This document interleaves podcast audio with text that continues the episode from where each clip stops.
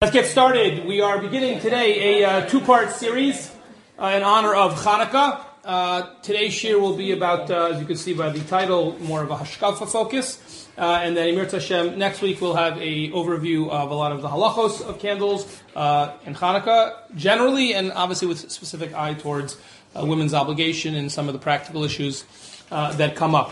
But for today's shiur, I want to do actually, as you see in the source sheet, I broke it down into three different and distinct uh, points, uh, each of which I think are beautiful and perhaps even in theory could have been elaborated on into a shiur uh, in itself. Uh, but I thought I would share three specific uh, points, all of which I think uh, come together to encapsulate what I call the inner beauty of Hanukkah. That is to say, uh, perhaps issues that we don't always appreciate. In that sense, they're inner. But I think if we take a step back and probe a little deeper, we'll find some really uh, beautiful uh, and meaningful uh, ideas, which can not only um, be hopefully interesting and stimulating intellectually, uh, but just as importantly, inspire us and enrich our Hanukkah experience. I was actually looking. It's not. It's not something I included in this year, but in preparation for this year, I was reading an essay of from Rav Soloveitchik, and he pointed out something very interesting. I never thought of this. And he said, you know, in life, it's based on a comment of the Zohar, but it's really just an astute observation. You know, you, you really need mazel, and very often the success or the popularity of something or someone is not necessarily in proportion to the merits. And you have certain people who are very successful, and other people could be just as talented or bright and aren't have the same success. But it's also true in the religious sphere, you know, why is this shul more popular than the other? They're just as, you know, a lot of things are out of, out of our control. So he made the point that Yom Tovim, Chagim also need mazel. And there are certain holidays which had mazel. says Hanukkah has had mazel. We know it's true today, and he point out, he remembers, he has talked about his, his memories of early 20th century uh, Europe when he was a little kid, uh, and even when he was a little bit older before he emigrated to America, that Hanukkah perhaps only rivaled by the Pesach Seder, is one of those mitzvahs, at least candles, in some form or another. And I'm not discussing if you and I would always consider what everyone, every Jew lights to be perfectly halachic, but that's irrelevant for this purpose. Hanukkah is like unbelievably popular in the sense of the percentage of Jews who observe it or commemorate it, even on some any level, is far higher than they would in almost any other mitzvah. Certainly other holidays. There are holidays that Jews have never even heard of that are in the Torah. But Hanukkah, for whatever the reason, proximity to other calendar dates, it doesn't matter. That's the point. It had, so to speak, a mazel. Hanukkah is something, but just because everyone does it, doesn't mean we truly understand or appreciate it. Uh, moreover, uh, a, uh, an anecdote which I uh, often like to quote, uh, kind of introducing uh, Hanukkah or these type of shiurim, to me was very, very fascinating. There used to be, I don't know if it's still so popular, but it used to be very, very popular, something called the comic clown.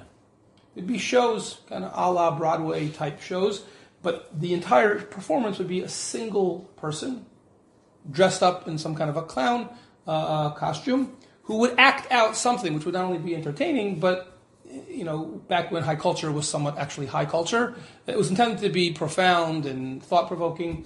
And if I remember correctly, I think the name was Hume Cronyn. He was like the most famous clown of his day. And one of his most famous uh, performances was he'd come out onto the stage uh, and there'd be a spotlight on him. And then he would, you know, kind of act out in a way that was clear, you know, when you were looking at him, that he lost his keys. And then at the other end of the stage is a spotlight on an empty space. And he spends a few minutes looking around, you know, this space, which is probably as big as this table, you know, obviously not finding the key. Eventually, after, you know, it seemed like forever, was probably five minutes, a policeman comes out. He says to him, What's wrong? Is something I can do to help you? He says, Yes, I, have lost my keys. I, I cannot find them. He says, Oh, pointing to the spot where the light is focused. Did you, is this where you lost them? He said, I don't think so. I'm not sure. Well, then why are you looking here? Because this is where the light is. That, that's the show. To me, it always resonated with this phenomenon of Hanukkah, which is to say, there's an instinct that people have, and it's not limited to Jews, it's universal. There's an instinct to be attracted to the light. Light is good, light is uplifting, darkness is bad, it's blah, right? It's a known phenomenon, you know, certain levels of depression, even even with a lowercase d, when the clock changes, all of a sudden, you know, four o'clock, it's dark out, you're exhausted, it's just a different, right? we're attracted instinctively and naturally to the light. But that doesn't mean that we actually know what, what we're looking for. Right? We don't want to be somebody who just is attracted to the light but doesn't know where the keys are. Right? It's not good enough to just so we instinctively and I, I think of this in light of that observation I, I mentioned from Soloveitchik. People, Jews of all stripes, we're instinctively attracted to Hanukkah. We're attracted to the light. There's something beautiful and uplifting. But if we don't really understand what Hanukkah is about, then we're basically like a clown looking in the wrong place for his keys. It's not enough to just have a gut instinct that there's something good here, the light. I want to go to the light. We need to understand what is the message of Hanukkah, or at least some of the messages, to truly, truly uh, understand. I would say, uh, not maybe not looking for our car keys, but keys for life. And therefore, again, out of endless possibilities, uh, I, as your faithful hero, have narrowed it down to three. So at least it's manageable for us. But there are many, many ideas, of course, we could have shared, but I'd like to share three specific and distinct ideas. I think you'll appreciate all of them. And at very least, I hope you can at least take one of them with you and uh, at some point share it with your family. So the first one I've entitled Appreciating the Miracle of Nature, or I could have just as easily entitled Everyday Life. Perhaps the most famous, famous question uh, regarding the holiday of Hanukkah, arguably one of the most famous questions in all of halachic literature, is the question at the top of your page. The source is the Beis Yosef. Uh, that's Rav Yosef Karo. And he asks a fundamental question that goes to the heart of everything you learned in kindergarten. That is to say, Ikalameda, top of the page. Lama kavu shmoni yamin. Why is the holiday of Hanukkah eight days? Why is it eight days? Because the, there's a miracle. Candles stay lit eight days. We're actually going to see in the continuation of the year, we'll actually see the Gemara inside. So he says, well, one second, if you think about it, it's actually, you know, someone's not good at math or doesn't appreciate what's going on. Kaven the shemen shebepach hayabo achas. We know there was enough oil to light for one day. So the miracle was that it lasted for eight. So eight minus one, higher mathematics, is seven. The miracle was seven days. It wasn't a miracle of the first day. That was how much oil they had. The miracle was that one jug of oil, which had enough to last one day, it actually lasted eight. So we should have a holiday. It should be a seven day holiday. Now, everyone's already getting nervous. You're going to take away my eighth day. the kids, especially, vacation, right? But it's a really profound and obvious question. I do not uh, exaggerate when I tell you that uh, a number of years ago in the library in Yeshiva, I saw a sefer that was entitled 400 Answers to the Beis Yosef's Question. And I'm quite sure that at this point there are more than 400 answers to this question. As I say, it's the most famous question, uh, maybe in history, of halacha, certainly of Hanukkah. The Beis Yosef himself, uh, actually, who, who no one ever talks about anything but his question, he actually gives three answers, all of which are very sharp, very plausible. They're just not like inspiring. But he gives very, three very practical uh, answers. The first thing he says uh, is very simple. These were, you know, smart uh, Kohanim. They knew what they were doing. They had taken maybe a home, uh, you know, you know, home, home econ class or something. They said we have to budget, and therefore they didn't pour the whole jug in the first night. They only poured an eighth in. They poured a fraction because they knew it's going to take eight days to come back from Tekoa where they were making the oil. So even though they only put in enough for, let's say, three hours, it actually remained lit for an entire day. So already on the first day there was a miracle. There was actually oil getting put in each day, says the Beis Yosef, but they were only putting in a teeny amount. But instead of only being lit for three hours a day, the candle was lit for a whole day. That's his first answer. On the second line, he gives the Odie Shlomer, he gives the second answer. They know they poured in all the oil, but miraculously, the jug stayed full. And the next day, they poured in all the oil, and the jug stays full. So in fact, there was eight days of miracles. That's his second answer. And his third answer, uh, on the last line, he says that it wasn't that the jug stayed full, it was that in the menorah itself, even though they had poured in all the oil, the, the fire is being burned, the candles remain lit, but the oil is not getting consumed. The oil stayed down, didn't get consumed. So he figures out three different ways. Each one of them are very plausible, very practical, very pragmatic. Three different ways you can envision that, in fact, there was a miracle that was already happening on the first day, and therefore it was an eight day miracle. And the good news is, what they told you in Gan is actually still correct that yes, there was an eight day miracle, and that's why we have an eight day holiday. Okay, that's his answer. three answers, I guess. But I imagine there are many, many more. And I want to share with you what, at least to me, I haven't seen all 400. I don't want to misrepresent myself, but I've seen many of them over the years. What to me is the most powerful and inspiring answer. And I have to say, years ago, uh, I had seen this idea in the name of one of the great Musar masters, the Alter of Kelm, one of the great students of Yisrael Salanter. I couldn't track it down. I have some of the Alter of Kelm's farm in my house, but I wasn't able to find it. It turns out uh, without necessarily quoting it, because great ideas are often thought of by more than one person, that in a contemporary Sefer, a beautiful set of, uh, of the Hashkafa essays by uh, one of the great Gedolim of our day, Rav Asher Weiss, he actually on his own says the same idea that years and years ago I saw from the Alter of Kelm. So I'll, I'll give you, we'll see what Rav Asher Weiss himself says in a minute, but Rav, Asher actually doesn't just say the same thing as I remember from the Alter of Kelm he actually uses two of the primary sources as building blocks uh, to answer that question. And I want to start with the second source on your sheet, which is a famous Ramban. This is the Ramban uh, in the end of Parshas Bo. It's the last Ramban in Parshas Bo. And he asks another, this is a, you know, I hope I'm not uh, getting too repetitive or cliche, but he asks another super important and super very well known and famous question, which is, how come Jews seem to have an obsession with Yitzias Mitzrayim? It's not just eight days a year on Pesach that we commemorate Yitzias Mitzrayim. There are so many things that we mention. Sometimes it's in the psukim, sometimes it's even in the language of our davening or our brachos, where we mention Zecher Yitzias Mitzrayim, which ostensibly seem to have no connection whatsoever to Yitzias Mitzrayim. Tefillin and mezuzah and shop, all sorts of different things. What do those things have to do with, with Yitzias Mitzrayim? They only happened in Nissan. It was talking about Egyptians. There's no connection. Why do we constantly bring up Yitzias Mitzrayim? That's the Ramban's question.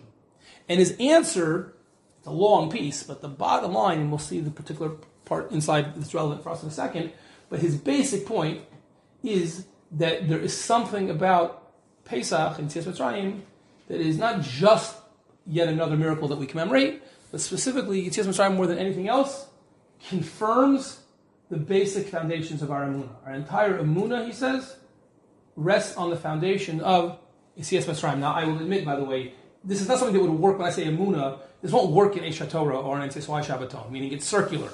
If you don't believe in the history of Yitzias Mitzrayim, then this won't help. But if you believe that the events actually occurred the way they're described, which is a leap of faith for someone who may not be brought up religious, but if you would believe that, then the story of Yitzias Mitzrayim, as we have it traditionally, confirms the basic tenets of our Amunah. Specifically, not only the existence of Hashem, but the fact that Hashem knows what's going on in the world, that He cares about what's going on in the world, that He interjects Himself in the world, that there's reward and punishment. All of those things are latent and inherent in the story of Yitzias Mitzrayim. Well, one of those major foundations that he talks about that comes up uh, in Yitzias Mitzrayim has to do with the ability of Hashem to interact in the world. Now, how did Hashem interact in the world in Yitzias Mitzrayim, in the whole story of, of Pesach? Miraculously rivers turning to blood, uh, you know, hail coming down with fire and all sorts of things. And then, of course, not least of which was splitting the Yam Suf. Okay? So, in that vein, take a look at the second source on your sheet. Says the Ramban. There are so, so many mitzvos that mention Yitzias Mitzrayim, even though they're not Pesach related. Why? Idus shlo lo yu so that's the main point I mentioned, that the story of Yitzias Mitzrayim is the most intense, you know, concrete uh, confirmation of the tenets of our faith. If you accept, again, you have to accept the historicity uh, of the Yitzias Mitzrayim story, but if you do, then all the basic principles of our faith get confirmed.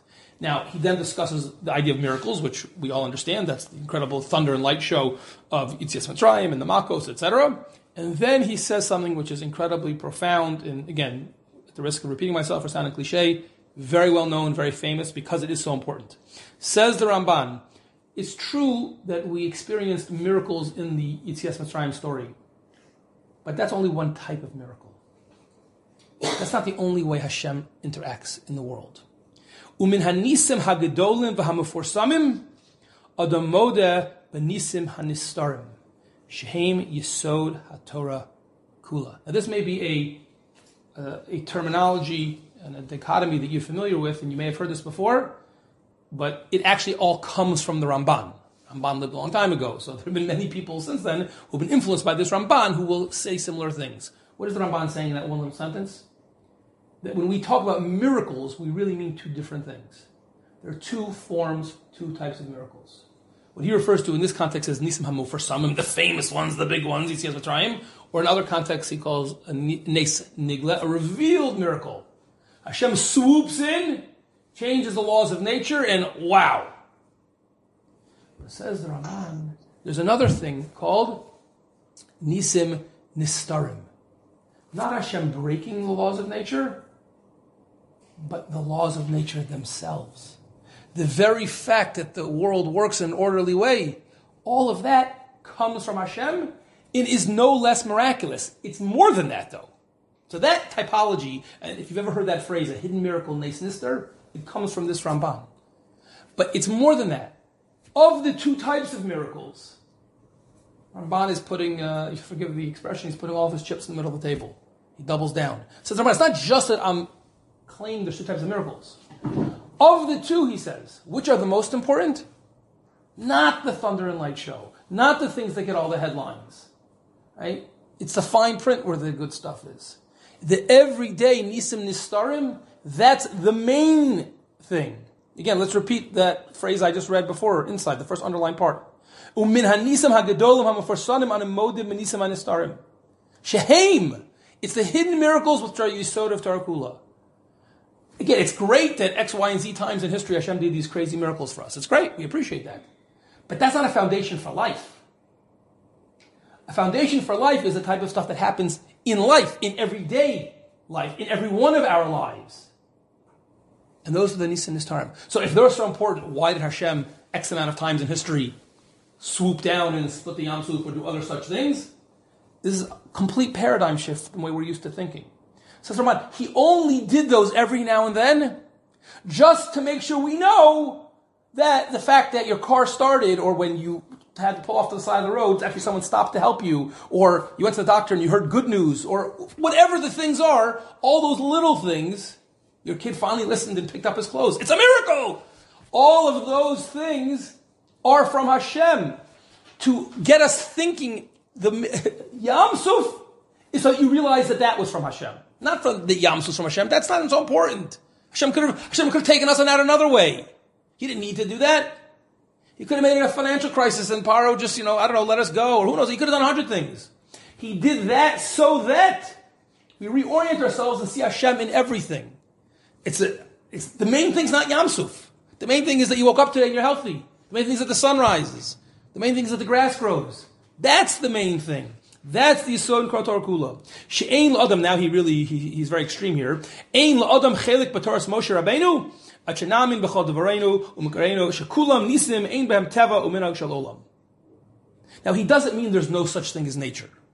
Right? The Ramban he's not as well known as a man of science of his day the way the Rambam was. The Ramban was also a doctor. The Ramban was very sophisticated in the science of his day. I don't think they understood everything we understand, obviously, but he understood. He's not saying that there's no nature. What he's saying is that what you have to believe, and if you don't believe this, he's basically calling you a heretic, a kofar. We have believe that Hashem is the author of the laws of nature. If you would see Chas Shalom, the laws of nature, as independent of Hashem, so that's heresy, that's pure. But not, he's not denying there are laws of nature.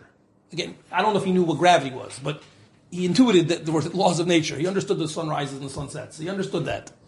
But it all comes from Hashem. If Hashem is the author of the laws of nature, you know what an author can also do?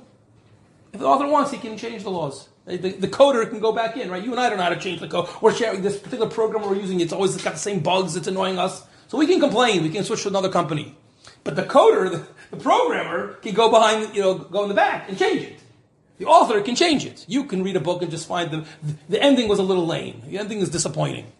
But if, but if you were the author, you can actually rewrite it. So once you acknowledge that Hashem is the author of nature, then Hashem can also edit and change nature. That's the, the, the Yitzias Mitzrayim moments. But that's not the key. The key is that Hashem wrote everything. Even the small parts. This is incredible. This is a very, very famous uh, idea of the uh, Ramban. And the truth of the matter is, there's a very powerful Gemara, which uh, I think illustrates this in a very, very meaningful way, which is the next source on your sheet. It's the Gemara Tainis Taf Chafei. It talks about Rabbi Chanina ben Dosa. Among all the Tanaim, Rabbi Chanina ben Dosa among, is in a very short list of people that the Gemara itself extols his miraculous powers. This is a many stories in the Gemara of the miraculous powers of Rav Chanina ben Dosa.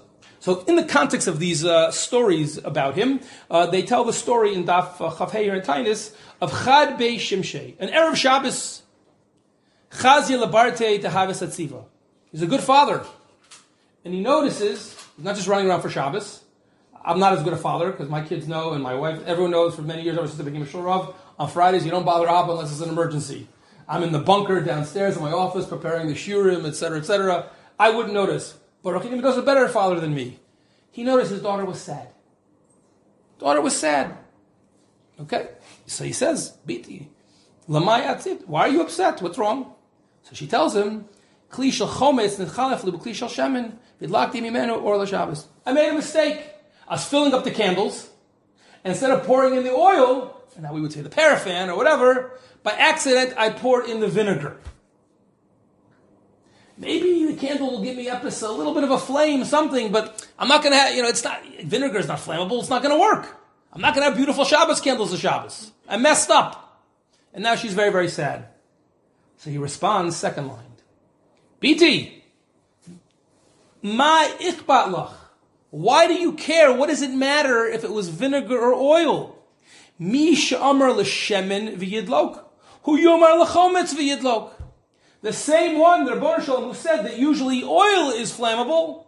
So for you, we'll say the vinegar is flammable. Now, because he's Rav Mendoza, sure enough, the Gemara continues and says, Not only did it light, but in fact, instead of lasting for a few hours and, you know, you, by the time you finish benching or you, you know, the candles go out, the candles stay lit ala Hanukkah an entire day until Havdalah, the Shabbos candles, the Friday night candles were still lit. Okay? Because Rabbi Chanina ben Dosa could do miracles. He could be the shaliach of that. But the key, of course, is that underlying part. It's a, again, it's a paradigm shift. Why do you think that vinegar remaining lit for Shabbos candles for a day, why is it any more miraculous than oil? You tell, me. what is the difference? There's only, and now I'm elaborating and clear what the Gemara means. There's only one difference. A thousand times in our life we've seen oil be flammable, and we've never seen vinegar. But that's it.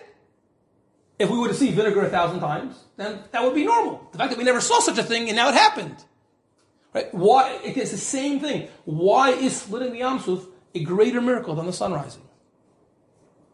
Or than any other law of nature we take for granted? I'm not even such a biology expert, but I, you just read even a little bit how the eye works how any decision you make, the thousands, the millions of things have to go right in a millisecond. Why is that any less of a miracle than pick your miracle? The only answer is because the sun rises every day, the sun sets every night, so we're used to it. If we had never seen it before, we'd be talking about it the way we talk about it. Yes, right. So says Rabbi Mendoza's daughter, there's no, you think that it's not a miracle when oil lights. Why is it not a miracle? So to put Ramban's language in, what he's saying is, every time the oil lights, that's what's called an nes nistar. Because Hashem built that into nature. So if Hashem wants, and bischuti, he's going to change it today for you. I, I, wouldn't recommend, you know, doing that to see if your, you know, you or your husband or your father is, you know, Rechim Mendoza. It doesn't work for everybody. But conceptually, it's the same idea. Now, we could go on and on about this, but I just want to bring it back to where we started so we can move on to the next point. And I think it's a really, really uh, profound idea, which is a high madrega. Uh, you know, I don't know how many of us, uh, myself included, you know, go through every day and can really keep this in the front of our mind. But there are people who, frankly, do live lives like this. And I have to say, um, inevitably people are going to listen to this online that don't live in Eretz Yisrael, so they'll forgive me, but you find much more of the people who live their lives like this living here. It's much, much harder to live your life this way in Chutz. Now that I've lived here, I know it's not so easy to always see it here either especially if you go to the post office. Guten Himmel, that's a proof that there's a Satan.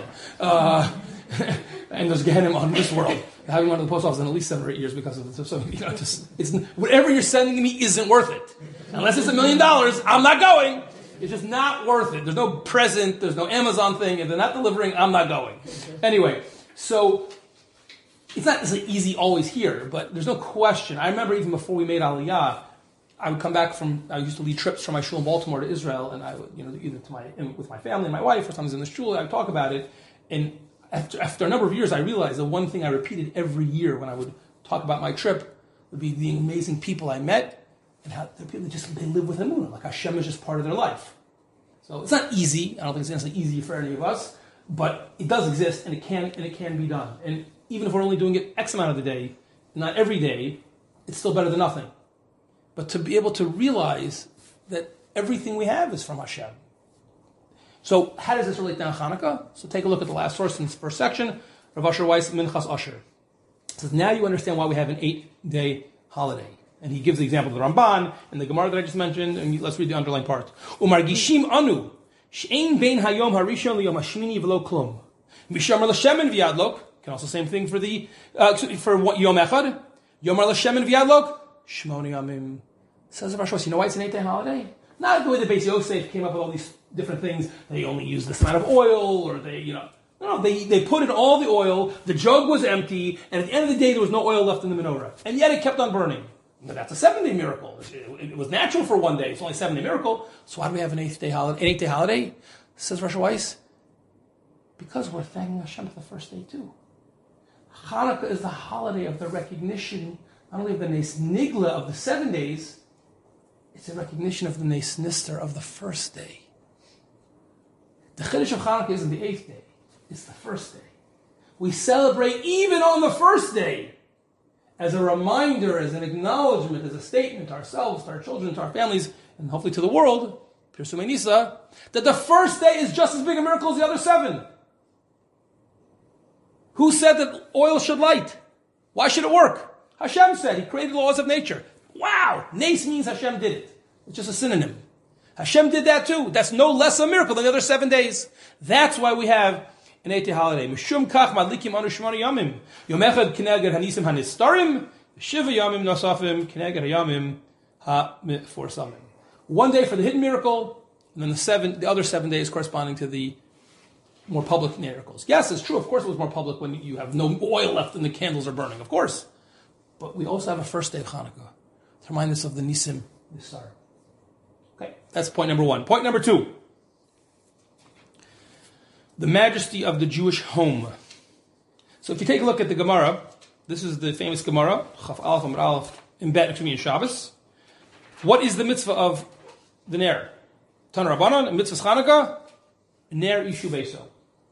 Before going on to the other parts of the mitzvah, which we'll get to uh, later in this year, the basic mitzvah of Chanukah, as everyone knows, and no one has ever done, I assume, but we all know, We've learned this before. The basic mitzvah, you see, this is in the Gemara, Chazal, when they made the holiday of Hanukkah, because you want to fulfill the mitzvah. Doesn't matter what night of Hanukkah, doesn't matter how many people in the house, one candle. Every night, nacha candle, nacha candle, nacha candle. At the end of the holiday, eight candles. I live alone, eight candles. I have a family of ten, eight candles. That's all you need. One candle per family per night, period. Okay? Of course, we do more because there's a hiddur mitzvah, which we'll get to uh, in the third part of this year. But isn't it striking? Not just that that's the mitzvah. Uh, uh, Chazal could have done anything. Why did they pick eight? One. We'll get to that. But it's not the one part that's fascinating. How did the Gemara formulate it? didn't say you need one for nerish ubeso. There's already a, kind of an emphasis on the home. Now, you could say that's just a practical or a pragmatic thing, but it's interesting. If you take a look at the next source, the Rambam picks up on this as well. Kamaneros hu madlik mitzvah shia kol bias ubayis madlik nerechad there's a focus on the home, on the home, on the home. And those of us who learned together uh, a month or two ago the laws of Hanukkah candles, we had two Shiurim on, uh, excuse me, on Shabbos candles. So you recall, I think it was on the first, we had a two-part series on, on Shabbos candles. I think it was the first shiur I mentioned the following question. When a woman lights Shabbos candles, is she lighting on behalf of the home? And therefore, automatically, Mamela, anyone who happens to live in the home, is fulfilling the mitzvah. Like a mezuzah. Or is it no? Every person, you, your husband, your children, and you, every individual has a mitzvah. But just like the husband makes kiddush and is motzi everybody, the mom lights candles as motzi everybody. Do you have to be motzi your family members in candles? Or it's just that no, the house needs candles, now they have them. Or is it that each of us have to do a mitzvah, but you'll do it for me? So we asked that question regarding Shabbos candles, and basically we, you know, we talked about the different possibilities and nafkaminas. But that's the issue which is very famously comes up in Hanukkah. Right? Mezuzah, right? There's no mitzvah for me to put on mezuzah and my wife to put on mezuzah and my adult children to put on mezuzah. Okay, but since I'm going to put it up, they were yotzei. No, that, that's not the mitzvah of mezuzah. There's no mitzvah on every individual to have a mezuzah. The home needs a mezuzah. So a number of achronim point out, based on this Gemara, this Rambam, and other sources, that it sounds like that's what the Gemara is saying when it comes to Hanukkah. That the main, it's true, there's a Mahadrin that we, and all of us and the kids, everyone likes the menorah. But the core mitzvah, the original core mitzvah of Hanukkah, it wasn't just one versus eight. It was a bayis versus gavra. Is it on the person? Everyone's going to like their own menorah? I'm sorry for those of you who are more mdukta. If you know this about Israelis, are very hypersensitive. You can't say a menorah. menorah. This is a menorah. Can't lights a menorah. What we light is a Hanukkah. You have never experienced that rude Israeli. My, the first year we lived in Israel, we were me and my wife were scholars residents in a pretty Anglo community in Yerushalayim. Every all the shiurim were in English, uh, and my I spoke I think three times. That all went fine. Uh, but my wife, they wanted to know the wife should give a, my wife should give a shiur to the women. So Shabbos afternoon she's giving a shiur. And she's, I don't know what she's talking about. It was, Shabbos Hanukkah. She's doing some kind of Hanukkah shiur. And within the opening sentence, she's nervous. She doesn't usually uh, do this kind of thing. Anyway, she says something about, yo, you like the menorah. And some woman was like, it's a Hanukkah! oh my gosh. Wow. If I had been there, it it's good I wasn't there. Anyway, people have to be like that. Okay, anyway. I'm getting over it. Um, so, in case you know anyone who might be sensitive to this, if you Olim Chadashim even in the room, you should be aware. There's a certain percentage of people who are very hypersensitive. It's a Chanukiah. Okay. Anyway, the menorah. Okay, I'm Jewish. I call it a menorah. So, the menorah, it's not just about how many candles are in the menorah. It seems like there's an emphasis of Chazal, at least in the basic core mitzvah, it's a mitzvah on the home on the bayis. Now, why should that have been? So, one theory is I didn't give you this in the sources, but one theory is that it is a mida keneged mida. It was a response to the gezeros of the Greeks. We have from various sources that they prohibited certain specific mitzvos, maybe bris milah, kiddush chodesh, things like that. But we have sources. In fact, the, Ram, the Rambam quotes this in a letter, but we have it from sources even earlier than the Rambam that one of the xeros that the Greeks made was the Jewish people couldn't close their doors. Whether it was for tznius or they don't want us, you know, surreptitiously doing mitzvos in private. We know that unlike the Purim story, Hanukkah is a story of religious persecution. We're happy to let us live. We had to ditch Judaism. And they understood which were the key cornerstones. So certain mitzvahs like Milah or maybe a Jewish calendar, you can't have Jewish life without that. But it also seems clear, based on these sources, that they understood that the foundation of Jewish life is the Jewish home and the Jewish family. We're not some amorphous amalgam, the Jewish people. We're lots of Jewish families. The building block of the Jewish people is the Jewish family and the Jewish home. If you can compromise that, you know, Mimeila, all the other Humpty Dumplys will fall and never be able to put that put back together. And therefore, the Greeks, often our enemies know us better than we know ourselves. They attacked the Jewish home, the Jewish family, and thank God when we were successful, when we commemorate the holiday, Chazal said, Ner ish ubeso, called bayis the bayis. The focus is, is on the home. I think that is a very, very profound point that is often not appreciated. Um, unfortunately, some of the people who do their best to make us not appreciate it are the yeshivas. Because the message many of our children get is that yeshiva is the central part of life. And this comes up with many, many nafkaminas, sometimes between tensions between yeshivas and families and in, in myriads of different ways. I, I, it, it, pains me, and it, I think it's a mistake on the yeshiva's part. You know, not taking away from the importance of yeshiva or education to acknowledge that at the end of the day, they are it's a Gemara, blah, blah, blah. I don't, want to, don't get me on a rant about education now, but it, they're Makoros. I'm not, this is not just something I dreamed up. Our Mechanchim, our teachers, our yeshivas, they are the representatives of the parents. Now, this is not just a pro parenting thing, it's also, you don't get a free pass.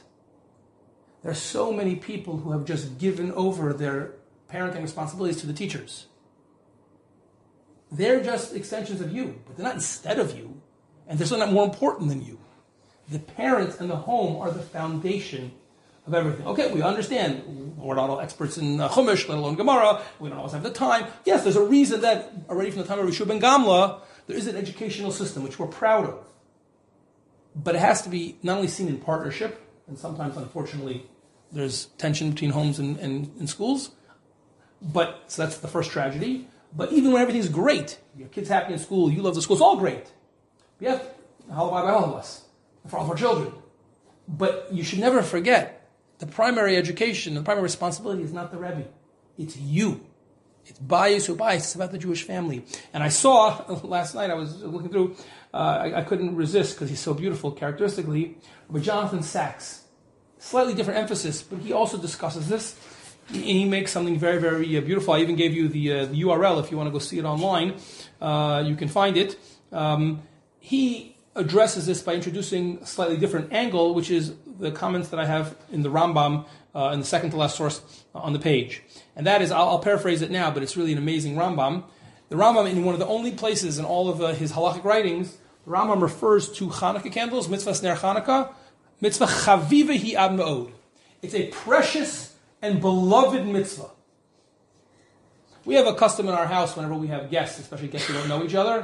Recent, there are people in this room who've been recently in our house, so you know the minhag in the Gottlieb house. We make the guests all go around the table after Hamotzi uh, and tell us a few things about themselves. One of which is, "What is your favorite Chag?" Okay? And no surprise, lots of people say Hanukkah. Seems like more people say Purim, but that's a different discussion, especially yeshiva guys. But anyway, uh, or, or, or people who work with yeshiva guys. I won't go into any more details. Um, but turns out, if you ask the Rambam, it sounds like his favorite holiday is Hanukkah. It doesn't say that about Rosh Hashanah. Mitzvah Hanukkah is Chaviva Ad Me'od, and the Rambam puts his money where his mouth is. He doesn't just say, I love it. My mommy gave me presents when I was a kid. I love dreidel and, uh, you know, uh, the, the, good food and donuts. Says the Rambam, I'll tell you what that means.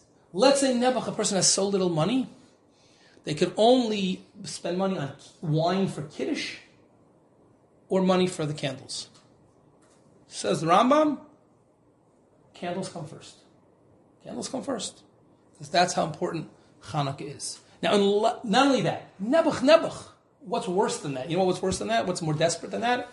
I don't have enough money for a shirt on my back or a candle. In almost every area of halacha, the answer would be, of course, oh, I can't buy tefillin and put food on the table, but don't buy tefillin, put food on the table. That comes first. Shockingly, the Rambam says, Hanukkah is an exception. Afilim in glima de alt katfe. Even if you have to sell the shirt off your back, Nebuch you're so poor, that's how important Hanukkah is. Chaviva ad me'od. Okay, now, with all of that background, it's chaviva. It's more important than kiddush, even more important than a shirt on your back. Now, this is the Rambam, a third scenario. You only have enough money for Shabbos candles or Hanukkah candles. It's Friday night, Shabbos Hanukkah. I'm so poor. Nebuch only can do one. Shabbos candles, Hanukkah candles. Now, it doesn't say anything about Chaviva Ad Me'od for Shabbos candles. I would have expected it. It can beat Kiddush. It should be able to beat Hanukkah, uh, Shabbos Licht as well. But says the Rambam, no. Where I'll just read the, the underlying part there. Ner Beso, Shabbos candles comes even before Hanukkah candles. Kodem. Why? Mishum Shalom We talked about this a little bit, a little bit uh, when we did our, our series on Shabbos candles. One of the themes of Shabbos candles is Shalom Bayis. There should be light in the house. There should be a pleasant environment, an uplifting environment. Not only so you don't stub your toe, which could definitely ruin a Shabbos, but what kind of conversation, what kind of environment is there if you can't see your husband, you can't see your wife, you can't see your kids? You know, it's bad environment. We want it to be an uplifting environment. That's what Shabbos candles represents. Connect with each other, connect with the Shabbos. Take a breath, enjoy each other's company. You can't do that without the light.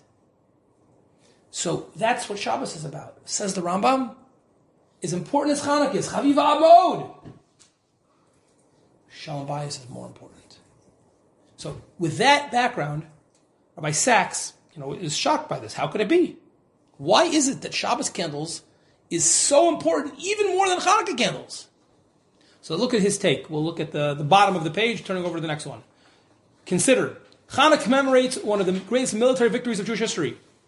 Yet Jewish law rules that if we can only light one candle, the Shabbos takes precedence. Because in Judaism, the greatest military victory takes second place to peace in the home. Again, it sounds obvious maybe, but it's actually of shocking and profound importance. The Shabbos candle, Shalom Bayis, is more important even than celebrating this incredible victory. Rabbim Biad Me'atim. Why did Judaism alone among civilizations of the ancient world survive? Because it valued the home more than the battlefield, marriage more than military grandeur, and children more than generals. Peace in the home mattered to our ancestors more than the greatest military victory. As he says in the final paragraph, peace between husband and wife is above the highest glory on the battlefield. In Judaism, the light of peace takes precedent over the light of war. So again, he's not exactly exactly the same thing I was saying, but I think it's basically the same idea, and it's certainly complementary uh, and, and consistent. The home, and of course, if the home is the basis of Judaism, what's the basis of the home? Husband and wife. That is the foundation upon which the rest of the family will be built. So the focus on the home is so, so important. Again, I mentioned previously, and again, I don't regret mentioning it, but I don't want it to distract us. It's not just a question of yeshiva versus home and who's responsible for education. Although, again, I think that is an important point that people sometimes kind of they rent out the responsibility of their children, uh, you know, and they forget that they're also responsible. Uh, it's not just the rebbe who, you know, not going to see your child again after the next year. It's you who are going to be with them forever. Uh, but it's more than that. It's in terms of prioritizing and organizing our own lives. It's easy. It's easy, especially for people who work in the professional world, to lose track for good reasons, innocent, well-meaning reasons, to lose track of what's really, really important. Again, you can say it, but at the end of the day, you know, uh, quantity time is more important than quality time. Now, quality time is something that people made up because dads weren't around. He's never around, but at least he's there for quality time. It's be- it is better than nothing, but only barely. Prioritizing our families means prioritizing our families. Recognizing that there's simply nothing you, and I say I would say this as much to men as to women, please you can quote me on this. There's nothing that any man or woman can do with their lives that is more important than what you do with your children. It is the single most important thing that any one of us can do. That doesn't mean that it's not important to be successful in other things. Of course, it's important to do good things in your life outside the house too. But it's not more important. And that is true for men and for women. The greatest accomplishment in our lives, the most important task that we are all given, if we've been blessed with children, is our families. And Hanukkah is the holiday of families. Ner, Ish, Ubeso. We remember from kids, and Chazal tells about the millions of followers that Avram and Sarah had. What happened to them? We don't really know. What we do know is Kibi Yitzchak, Yikar L'Chazara. The legacy of Avram wasn't the million. It was the one. It was Yitzchak. That is our truest legacy, religiously and in every other way. The bayis is the most important thing. It is our ultimate responsibility. How to do it, uh, different kids, different challenges. Some kids are harder. Of course, I'm not trying to oversimplify. I'm quite aware of how complicated this is. And everyone has their unique situation, and I get it. But at least we have to understand what the headline is. And the headline is that there is nothing more important. And one of the messages, not the only, but one of the very important messages of Hanukkah is to reorient ourselves and to remind us Ner Ishu Beso. And as important as that is, Shalom Bayis is even more important than that. Because at the end of the day, the bayis is the key to everything. Last but not least, let's turn to our, third point, which is a particular favorite of mine uh, because I like the idea, but also because uh, I get to quote my Rebbe, uh, Rebbe Rosenzweig, uh, for this. Um, if you take a look, if you go back even to the first side of the page, um, I'm going to try to go a little quicker now so we don't uh, go over too much time. But that famous Gemara that we started with in section number two, where the, where the Gemara told us that the basic mitzvah is one candle per night. Of course, none of us do that. Why? Because the Gemara continued and said, Mahadrin ner. What's Mahadrin? How do you do Hiddur mitzvah on Hanukkah? We still only light one candle a night. But now, instead of just the dad lighting, everyone in the family lights their own menorah. Okay? But then the Gemara says there's a third level. Mahadrin and Minamahadrin. What's that? This is a famous machlokas between Beis Shammai and Beis Hillel. Do we start off with eight candles a night, count down to one, Beis Shammai's opinion, or do we go from 1, 2, 3, 4, 5, 6, 7 till 8, which is Beis Hillel's opinion? And the Gemara at the end of that source has different theories as to what the rationale would be. Why did Beis say this? Why does Beis Hillel say that? But the most well known is the Gemara gives the last word there is why does Beis Hillel say you go 1, 2, 3, 4, 5 up? The Malin Bakodesh, the aim reading. We should always be on a growth trajectory. Up, up, up, up, up. Malin Bakodesh, going up in Kedusha. We don't want to start big and slowly dwindle. We want to build up to the crescendo 1, 2, 3, 4, 5, 6, 7. We want to be in a growth trajectory. Now, if you think about it for a second, um, this is really a, an anomaly. It's, like a, it's a halachic unicorn. I'm not aware of any other area in halacha where we have a tripartite, a, you know, different levels. We have mitzvah and hiddur mitzvah. But for the Gemara to be giving me three different levels, mahadrin min mahadrin, in contemporary Israel, they've decided that in the world of kashrus, we're going to adopt this idea. Mahadrin mahadrin. Oh, you only mahadrin mahadrin. I do mahadrin min mahadrin mahadrin mahadrin Right? Okay, but that is, as we know, not one of the best parts about living in Israel. Okay? But in actual, real halacha, only time. Not just some um, general hiddur mitzvahs, akeli van vehu, that's true about everything. Have nice Shabbos candles, have nice tefillin, have. But in Hanukkah, we have the Gemara itself telling us what is the hiddur, and then it's not enough to do hiddur. Hiddur, mahadrin, minimum Why is that? Why dafka in, in Hanukkah do we have that? We don't have that really in anything else. Moreover, if you take a look at the next, if you turn back now to the back of the page, um, the you see those two sources, the Pnei Yoshua and the Beis Halevi, two of the great, great Achronim, they both ask the following question. We started off this year by saying, why is it an eight-day holiday? It should only be a one-day holiday.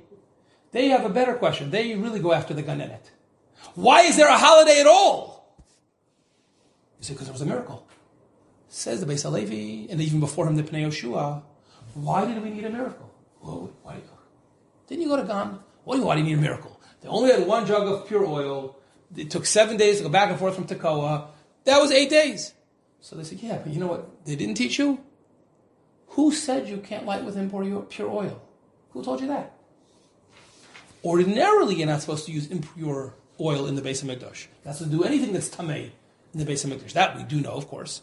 But there's a rule called tuma, hutra, betzibor.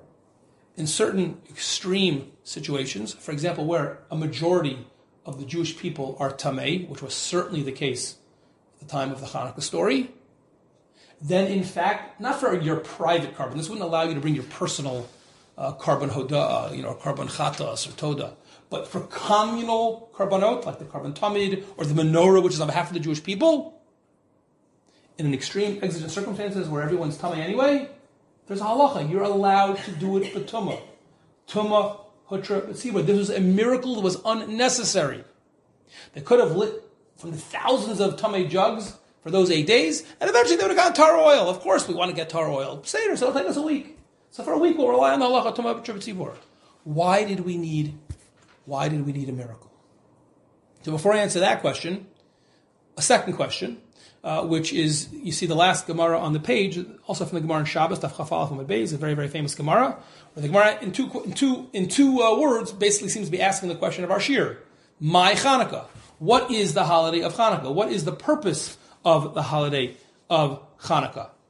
What are we commemorating?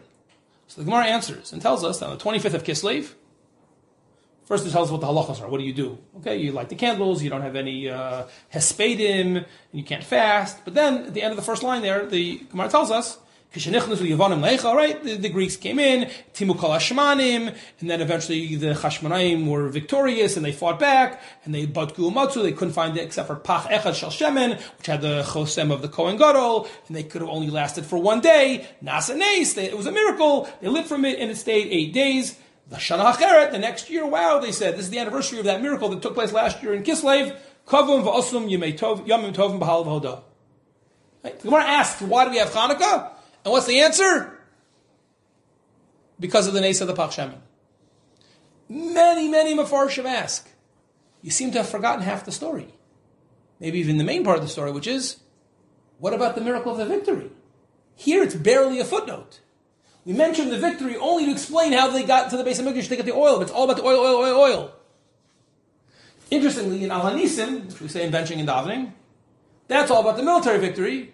Rabbad Matim, etc., etc. Tmeim Biat.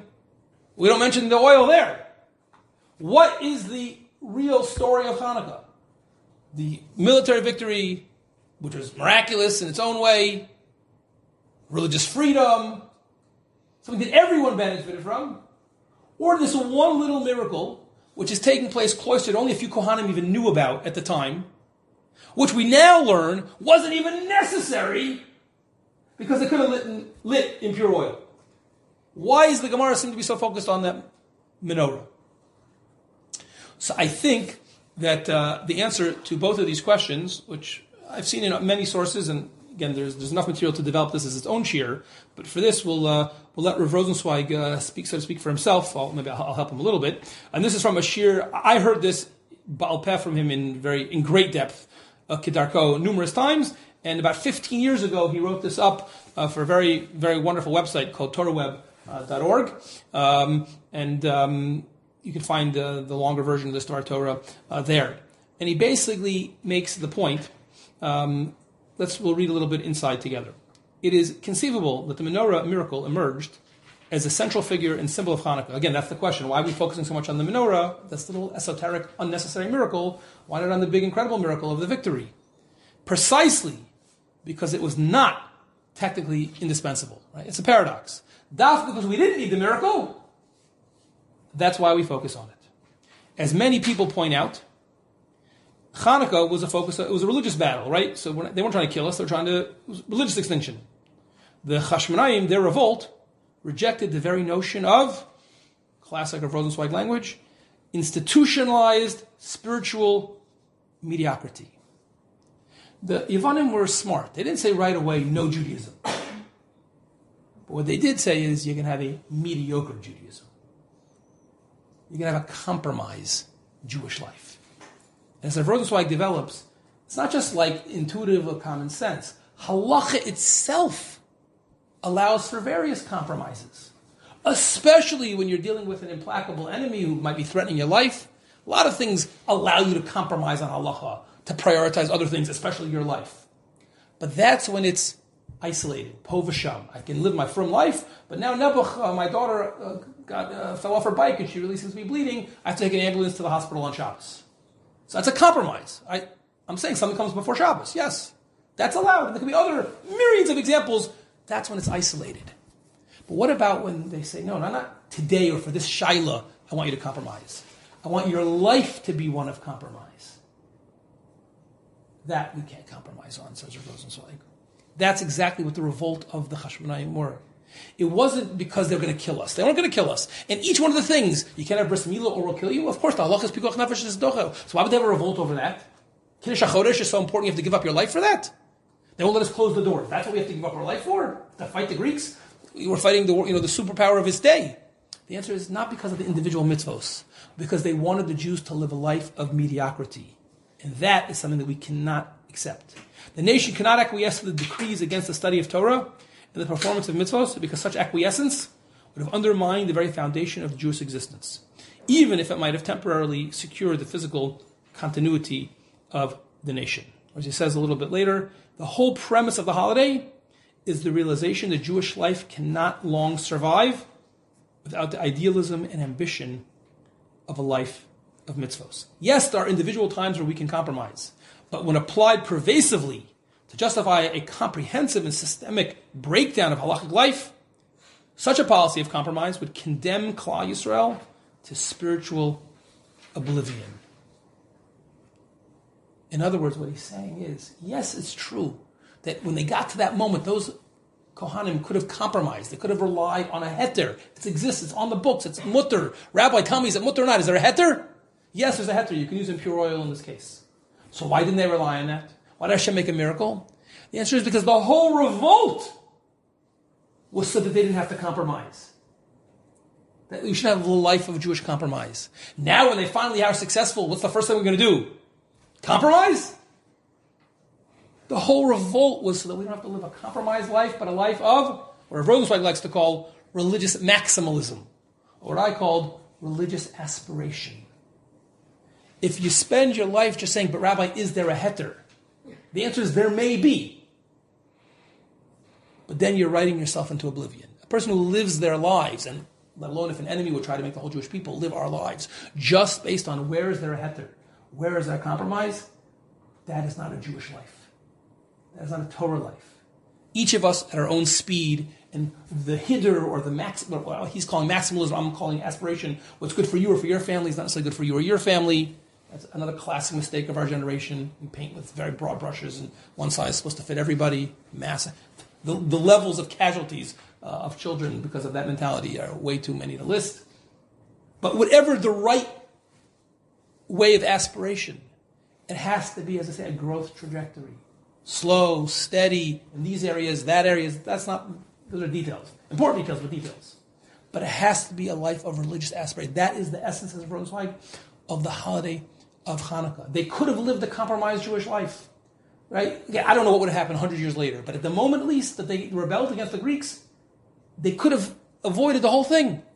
They could have been keeping, you know, 600 plus of the mitzvos, kept their lives, would have been fine. But it would have been a life of compromise. And once you take out aspiration and the desire for growth, you've begun the death process, you just don't know it. If you cut out the roots, it may take a few days for the plant to die, but it's already dying. The roots of a Jewish neshama are striving, are growing, are trying to be better. Again, just think about it in almost any other area. It could be lahavdil in the job area, right? Once you take away the ability to grow, to look, to aspire, to be better, you're just punching a clock. It's like the walking dead. It's certainly true for neshamas as well. And that is the holiday of Hanukkah.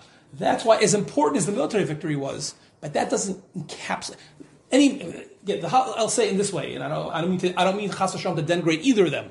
The military victory of Hanukkah is not any more unique than the Six Day War or some other military victory in Jewish history. Those are miracles which we thank, we thank Hashem for. We thank Hashem for the Six Day War miracle. We thank Hashem for the military victory in Hanukkah. But that's not unique to Hanukkah, says Rav Rosenzweig. What makes Hanukkah unique was the menorah, in the sense of it represents the, the, the war represented Jewish physical survival. The menorah miracle represented the miracle, the miracle of Jewish aspiration and um, maximalization. Now I'm just going to read, I want to read one thing for you, and this will conclude. Um, what is the quote for you? Uh,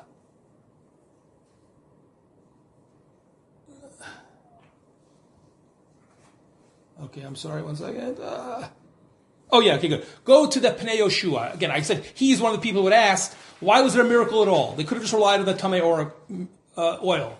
Says the Pnei Yoshua so beautifully. Again, he basically makes this idea. Rosenzweig is amplifying these two, these earlier sources in his own beautiful, inimitable way. But the Pnei Yoshua basically says, yes, the Jewish people did not want to rely on the b'diavad of the Tamei miracle, uh, oil, and Hashem gave them a miracle. Why? L'chei nira, first line of the Pnei Yoshua, l'chei nira, ikra hanes. Why did Hashem make a miracle? Why didn't Hashem just say, you know, deal with the tamei oil? Lo nas chibas hamakom alehem. It's a totally powerful way of looking at it. The miracle of the candles was a kiss from Hashem. It was a sign of affection. It was a delicious hug, a kiss from Hashem. It was a sign of His love. You're willing to go to war. You're willing to fight, not to survive, but to live a life of spiritual aspiration and that. We, you know, we went first. We said, I love you first. It's the hardest place to be. People know it's the hardest to be the guy. Okay? To, to go first. Okay? We did that by fighting against the Greeks, saying we're not going to settle. We don't want to live a life of, you know, here and now we can compromise, but a life of compromise, that's not a relationship we want with Hashem. That was so inspiring, says the Pnei Yoshua. He reciprocated. An os shel chiba, a hug, a kiss from Hashem, was that miracle. So yes, you are willing to do that. So therefore, that's why Mahadrin is such an important part of Hanukkah. It's built in. And you don't know anyone, unless they're in a tank or who knows where, and they have no candles, whoever in their whole life heard somebody lighting one candle.